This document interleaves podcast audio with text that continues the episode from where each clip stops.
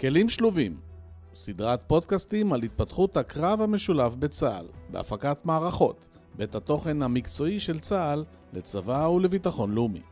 שלום לכם, אנחנו בעוד פרק בפודקאסט על הקרב המשולב בעקבות הספר בנושא הזה שיצא לאחרונה לאור בהוצאת מערכות.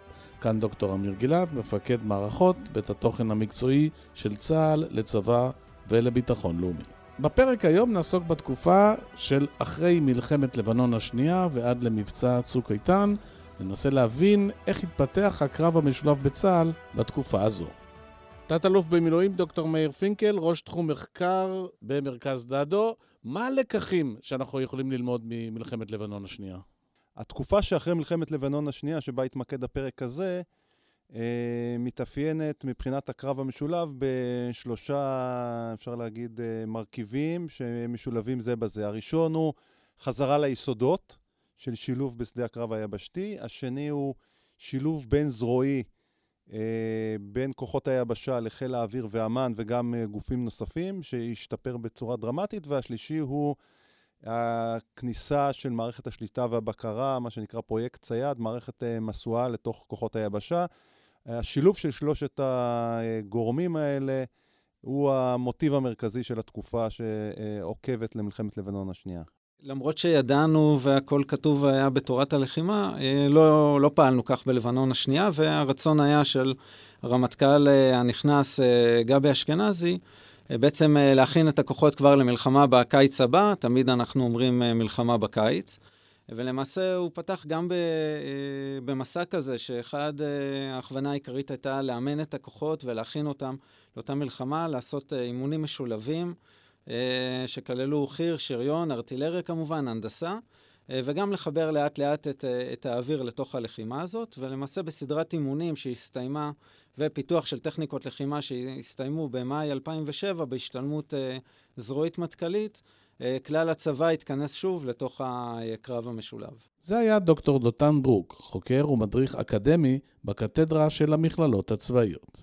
בסופו של דבר, אם נרצה, ואנחנו חייבים בסיבוב הבא להכריע, להכריע מהר באופן כזה שבסופו של דבר אף אחד לא ישאל מי ניצח ומי הפסיד, וזה יהיה מאוד ברור. לכן אין תחליף למקצועיות.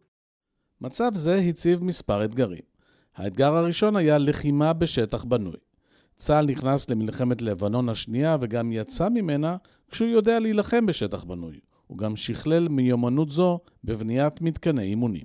צה"ל נכנס ללחימה בשטח בנוי בלבנון בלי הכנות ועם ידע תאורטי שלא תורגל, ויצא ממנה עם הבנה שלחימת שטח בנוי היא אתגר מרכזי שצריך להיערך אליו. אז האתגר הלבנוני, כמו שנראה במלחמת לבנון השנייה, ואפשר להגיד שבמידה מסוימת גם נראה עד ימינו אנו. המעלה בצאלים ועוד מתקן אימונים שקם אה, בספטמבר 2008 אה, באליקים. הפער השני, ואולי המרכזי, שעמד בפני זרוע היבשה, היה סוגיית הנ"ט שהציב החיזבאללה בשנת 2006. והאתגר הנוסף, שצה"ל הכיר היטב עוד בזמן הנסיגה בשנת 2000 ובהיתקלויות באזור הר דוב לפני מלחמת לבנון השנייה, היה בשטחים הסבוכים, שמורות הטבע. צה"ל אה, הלך ושכלל חזרה ושיפר את הכשירות ללחימה בשטחים אה, אה, סבוכים, בעיקר לכוחות החי"ר, החי"ר הסדירים, מילואים וכמובן גדודי הסיור החטיבתיים. גם החיזבאללה הלך והשתפר, וצה"ל פיתח אמצעים וטכניקות לחימה שהיו רלוונטיות גם לחזית בעזה, שבה נחשף איום המנהרות. העניין של המנהרות, אני אוסיף, שילב גם אה, היבטים, אה, היבטים של לחימת חי"ר, שמזה צה"ל, צריך להגיד, אה, ניסה להימנע מה, מהעניין של לנסות להכניס כוחות חי"ר. פותחו ויכולות שקשורות בהנדסה, ברגע שזיהית את המנהרה, איך לסתום אותה או להשמיד אותה. וגם התחילו מהלכים שאפשר לראות אותם אחר כך לאורך השנים של חיל אוויר. שמנסה לפגוע אה, במנהרות. אבל העיסוק במנהרות, כמו שדותן אמר, למרות שהוא לא היה חדש, אני מזכיר, חטיפת גלעד שליט קרתה לפני מלחמת לבנון השנייה, אה, בהחלט אה, הפך לסוגיה מרכזית שהעסיקה את הכוחות, גם בהיבט השילוב. וכשאנחנו מדברים על התקופה הזאת, אי אפשר שלא להזכיר את מערכת צייד. איך היא נכנסת לתמונה מבחינת הקרב המשולב? אז מערכת צייד אה, כבר הייתה, הייתה מוכרת קצת לכוחות היבשה עוד מהתקופה שלפני לבנון השנייה, בעצם משנים 2004-2005, היא נכנסה אה, לפעילות באוגדת יהודה ושומרון, ולמעשה אפשרה פיקוד ושליטה, או הרבה שליטה בעיקר, אה, עד רמת הכלי הבודד ב, ביהודה ושומרון, והמח"ט אה, יכול היה לראות ממש כל כלי, אם הוא נמצא עכשיו ליד הגדר, הוא נמצא באיזה תחנת... אה, תחנת דלק אה, ליד איזה ילו כזה. ולמעשה אחרי לבנון השנייה הבנו שכדי לאפשר את אה, השילוביות בין הכוחות, את העברת המידע המודיעיני, את מעגלי האיסוף והתקיפה בצורה מהירה יותר, אז נכון יהיה להרחיב כמובן ולהעמיק בתוך המערכת הזאת, והיא הלכה והשתפרה. ולמעשה הוכנה לאתגר הבא, שהיא פגשה במבצע, גם במבצעים קצת לפני עופרת יצוקה בעזה, אבל בהחלט במבצע עופרת יצוקה. שלום לכם וערב טוב, אנחנו עם מהדורה מורחבת בעקבות ההפצצה החמורה ביותר של צה"ל אי פעם על רצועת עזה היום. כן, אז uh, עוד קודם לעופרת יצוקה למעשה בצה"ל, או במדינה בכלל, אבל בצה"ל uh, בפרט, uh, מבינים שכנראה נכונה לנו התמודדות uh, רחבת היקף יותר מהמבצעים הקטנים ש, שעשו, uh, גם 2006 אחרי, uh, אחרי החטיפה של גלעד שליט. אה, וגם הלאה, ובאמת בשנים 2007 ו-2008, במהלך הכמעט שנתיים האלה שקודמות אה, למבצע עופרת יצוקה, למעשה יש איום גובר של מנהרות מהצד, אה, מהצד העזתי, מנהרות שכמו שהייתה המנהרה שממנה חטפו את גלעד שליט, היו עוד לא מעט מנהרות כאלה.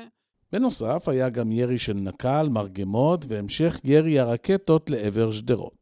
צה"ל מפעיל כוחות יבשה רבים לפשיטות גדודיות, כשההישג המבצעי הנדרש הוא איתור מנהרות בקרבת הגבול והשמדתן, וכמובן, להרוג את המחבלים שמתכננים פיגועים דרך המנהרות או מירי מנגד לעבר כוחות צה"ל. בפשיטות האלה, הגדודיות והחטיבתיות, אה, בעזה כבר אה, שולבו אה, למעשה הכטמ"מים. אה, כפי שהם גם פעלו במלחמת לבנון אה, השנייה. הם בעצם, התפקיד שלהם זה לאתר את האויב ככל שאפשר לפני הכוחות ש, אה, שנכנסים לפעילות בשטח. לפעמים הכוחות האלה של האויב הם מתגלים בגלל הפעילות בשטח. בעצם עצם הכניסה של כוח קרקעי, בעיקר אם הוא משוריין ממוכן, היא גורמת לאויב לזוז, האויב זז, אפשר לאתר אותו, ואותו כטמ"ם או מאתר אותו ותוקף אותו, או מישהו אחר מאתר אותו ואותו כטמ"ם תוקף אותו. והסיוע השני שלהם, בעצם לקוחות בתוך מרחב לחימה די צפוף, הם מצליחים אה, ליצור להם איזשהו מסך, אה, מסך מאבטח כזה. אה, כשהם פועלים ובעצם אה, לבודד להם את מרחב הפעולה ולפגוע באויב שמגיע כדי לתקוף אותם מנגד. שלוש, שתיים, אחת.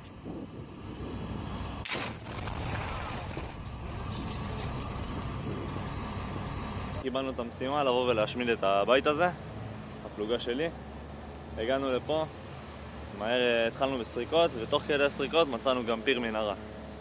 את הפיר של המנהרה פוצצנו, היה בצד הבית. ולכל אלה צריך להוסיף את היכולות המודיעיניות שתומכות גם בנוהל הקרב ובעיקר בניהול הקרב. יודעים בזמן, אה, בזמן אמת האם עכשיו אה, מוחמד, שנמצא באיתור בית 44, האם עכשיו הוא מבין מה קורה, והאם הוא אה, הולך לכיוון הכוח, ואז כמובן אפשר לסגור עליו מעגל, או של טנק, או של כטמ"ם, או של מסקר, או של צלף אה, מהכוח. כלומר, אפשר להגיד, מאיר, שהקרב המשולב חזר ובגדול? כן, כן, אפשר להגיד את זה, וזה כחלק מההבנה של צה"ל באופן עקרוני, שמלחמות גדולות, או מלח... קשה להגיד גדולות, אבל מלחמות הן... חזרה ב, בתוך, אה, בתוך, או התרחיש המרכזי להכנות למלחמה. והשינויים שדותן מתאר הם חלק מהשינויים בכלל צה"ל. ואני רק אגיד שבחיל האוויר אה, נעשה מאמץ גדול, זאת התקופה שבה מתחילה יכולת פיתוח אה, תקיפת המטרות בהיקף רחב. אמ"ן מתגייס לעניין הזה כדי לייצר מודיעין לתקיפה הזאת בהיקף רחב, ואחר כך גם לכוחות היבשה. שינויים גם בחיל הים, בתקשוב, זה, זה שינויים בכל uh, צה"ל. כל ישראל מירושלים, בוקר טוב. צה"ל פתח במבצע צוק איתן ברצועת עזה. חיל האוויר תקף 50 יעדים, בהם בתים, והפלסטינים מדווחים על 17 פצועים. בדרום הארץ נפלו במהלך הלילה כמה רקטות, איש לא נפגע. ובקיץ 2014 החל מבצע צוק איתן. הלחימה התחילה במסגרת חטיבות, ומהר מאוד הפכה ללחימה במסגרת אוגדות. במבצע אפשר היה לראות דוגמאות של שימוש בקרב המשולב. דוגמה ראשונה, כוח דובדבן שפועל תחת חטיבת גבעתי, רוצה להתחיל סריקה במרחב בו הוא פועל, ואני לא מאפשר לו עד שלא חוברת אליו הלבנה הכבדה. וכשהלבנה הכבדה מתחילה לנוע לפניו, היא נכנסת לתוך מערב, מטען ו-RPG, שכמובן יש נפגעים ב-D9, אבל התוצאה היא מיעוט ומזעור הנזק, כי הרקם סופג את עיקר, הפגיעה. מיד לאחר מכן, כוחות החי"ר מונעים ניסיונות של, של החמאס לבצע אירוע חטיפה אל מול ה-D9. זה היה תת-אלוף במילואים עופר וינטר, מי שהיה מח"ט גבעתי במהלך צוק איתן. אירוע אחר שקרה מספר פעמים, הטנקים שנעים קדימה אל מול זיהוי של מבנה חשוד מבצעים ירי פגז לתוך המבנה ובמספר מקרים המבנה כולו הושמד, התפוצץ מכיוון שהוא היה ממולכד. אם החי"ר היה נכנס פנימה, התוצאה הייתה קשה הרבה יותר, כפי שקרה בחטיבות אחרות. ונחזור לדותן דרוק ולמה שאפשר ללמוד על תובנותיו ממבצע צוק איתן לגבי הקרב המשולב. אז למעשה, כדי לנהל את כל הנושא הזה של הרבה מאוד מודיעין וחיבור של הרבה מאוד אמצעי תקיפה ושיתוף הפעולה עם האוויר וגם עם הים, שהוזכר פה קודם, אז למעשה המפקדות גדלו במעט, קודם בהקשר של מספר האנשים והעמדות. בעיקר במרכזי המודיעין או במכלולי המודיעין בחטיבה, מרכז המודיעין באוגדה ובהתאמה בסוגיית האוויר והאש, ובהם בעצם נוצרו הרבה מאוד תאים שהתפקודים שלהם היו לקחת את כל המידע הזה ולעשות חיבור מהיר וטוב בין מודיעין לבין אש, בין מודיעין כמובן לבין האג"ם שידע להכווין את הכוחות לאן שצריך כדי שישמידו עם המטרה שכוחות יבשה ישמידו את אותו, את אותו איתור.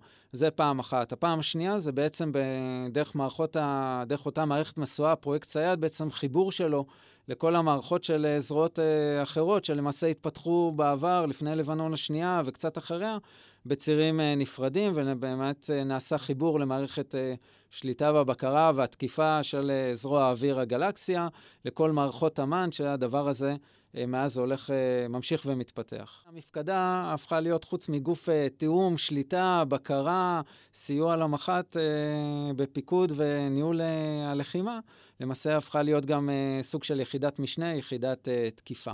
בצוק איתן פעלו מספר חטיבות, אנחנו נתמקד כאן בחטיבת גבעתי. חטיבת גבעתי פועלת תחת אוגדת עזה, פועלת בדרום, בדרום הרצועה, ולמעשה היא פועלת עם מספר גדודים, לא כולם של חטיבת גבעתי, יש שם גם את דובדבן, ויש שם גם את גדוד 101 מהצנחנים, ו, ושני גדודים שלה, הגצר וגדוד נוסף, ועוד גדוד שריון, גדוד 52, ולמעשה היא יוצרת צוותי קרב משולבים שמתאימים גם לאופי השטח, היכן שצריך להגיע, לצלוח שטח שהוא פתוח יחסית ולהציב, בעצם לבודד את מרחב הפעולה, זו המשימה של גדוד 52, הוא עושה את זה בעיקרו עם טנקים ועם כוחות חי"ר שלטובת אבטחה קרובה.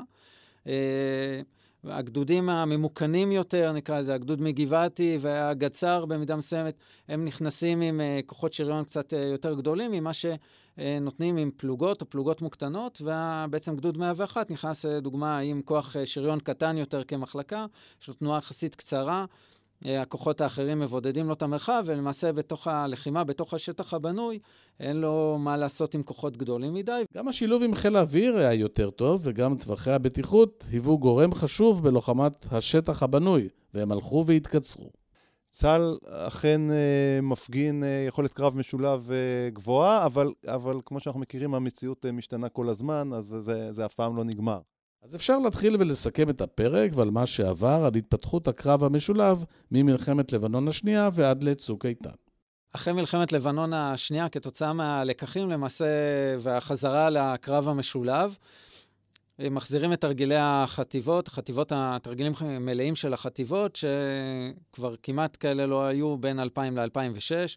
מחזירים את תרגילי האוגדה, שבהם אפשר לתרגל את כל, ה... את כל המערכת הזאת, שיש בה כוחות יבשה משולבים, יש בה כוחות אוויר, יש בה שילוב של הלוגיסטיקה והנאה בעצם של תהליכים לאורך זמן, העברת כוחות דרך כוחות, החלפה בגזרות. ומשימות אחרות שאפשר לעשות, כולל התגברות על מכשולים מורכבים, דברים שאי אפשר לתרגל, או כמעט ואי אפשר לתרגל בתרגילים קטנים יותר. המגמה הזאת של הפקת הלקחים בשיפור האימונים הלכה והתחזקה עד למבצע עופרת יצוקה. ולסיום, אנחנו שואלים את מאיר פינקל אם הלקחים שהופקו ממלחמת לבנון השנייה לגבי הקרב המשולב בזירה הצפונית היו רלוונטיים גם לעזה. כן, אה, הזירה העזתית והזירה הלבנונית, יש ביניהם אה, דמיון, השטח הבנוי. אה, יש הבדל ברמה הטקטית, בצפון יש שטחים סבוכים ויש מרחבים יותר גדולים. אפשר להגיד שהזירה הלבנונית היא תרחיש הייחוס המרכזי, יותר מאתגרת, היא משלבת גם את השטח הבנוי, גם את השטח הסבוך, גם מרחבים שמאפשרים לאוהב הפעלת נ"ט, גם עומק שמצריך לוגיסטיקה. בעזה הלוגיסטיקה היא בעיה יותר מצומצמת, הטווחים מהגדר ועד קווי הבתים הראשונים לא מאפשרים כל כך הפעלת נ"ט ארוך טווח. אז בתקופה הזאת המיקוד של בניין הכוח, אפשר להגיד, הוא בזירה הלבנונית לחימה מול חיזבאללה. היישום שלו בהיקפים יותר קטנים של כוח ועם uh, מרכיבים יותר uh, מוגבלים, בעיקר נניח בתחום הלוגיסטיקה, הם uh, בעזה. עד כאן הפרק הזה של כלים שלובים. תודה לתת-אלוף במילואים דוקטור מאיר פינקל, שמלווה אותנו לאורך כל הסדרה. תודה לדוקטור דותן דרוק. תודה לאריאל ארידו על הביצוע הטכני. כאן דוקטור אמיר גילת, מפקד מערכות. אנחנו כבר מחכים לכם בפרק הבא של כלים שלובים. להתראות.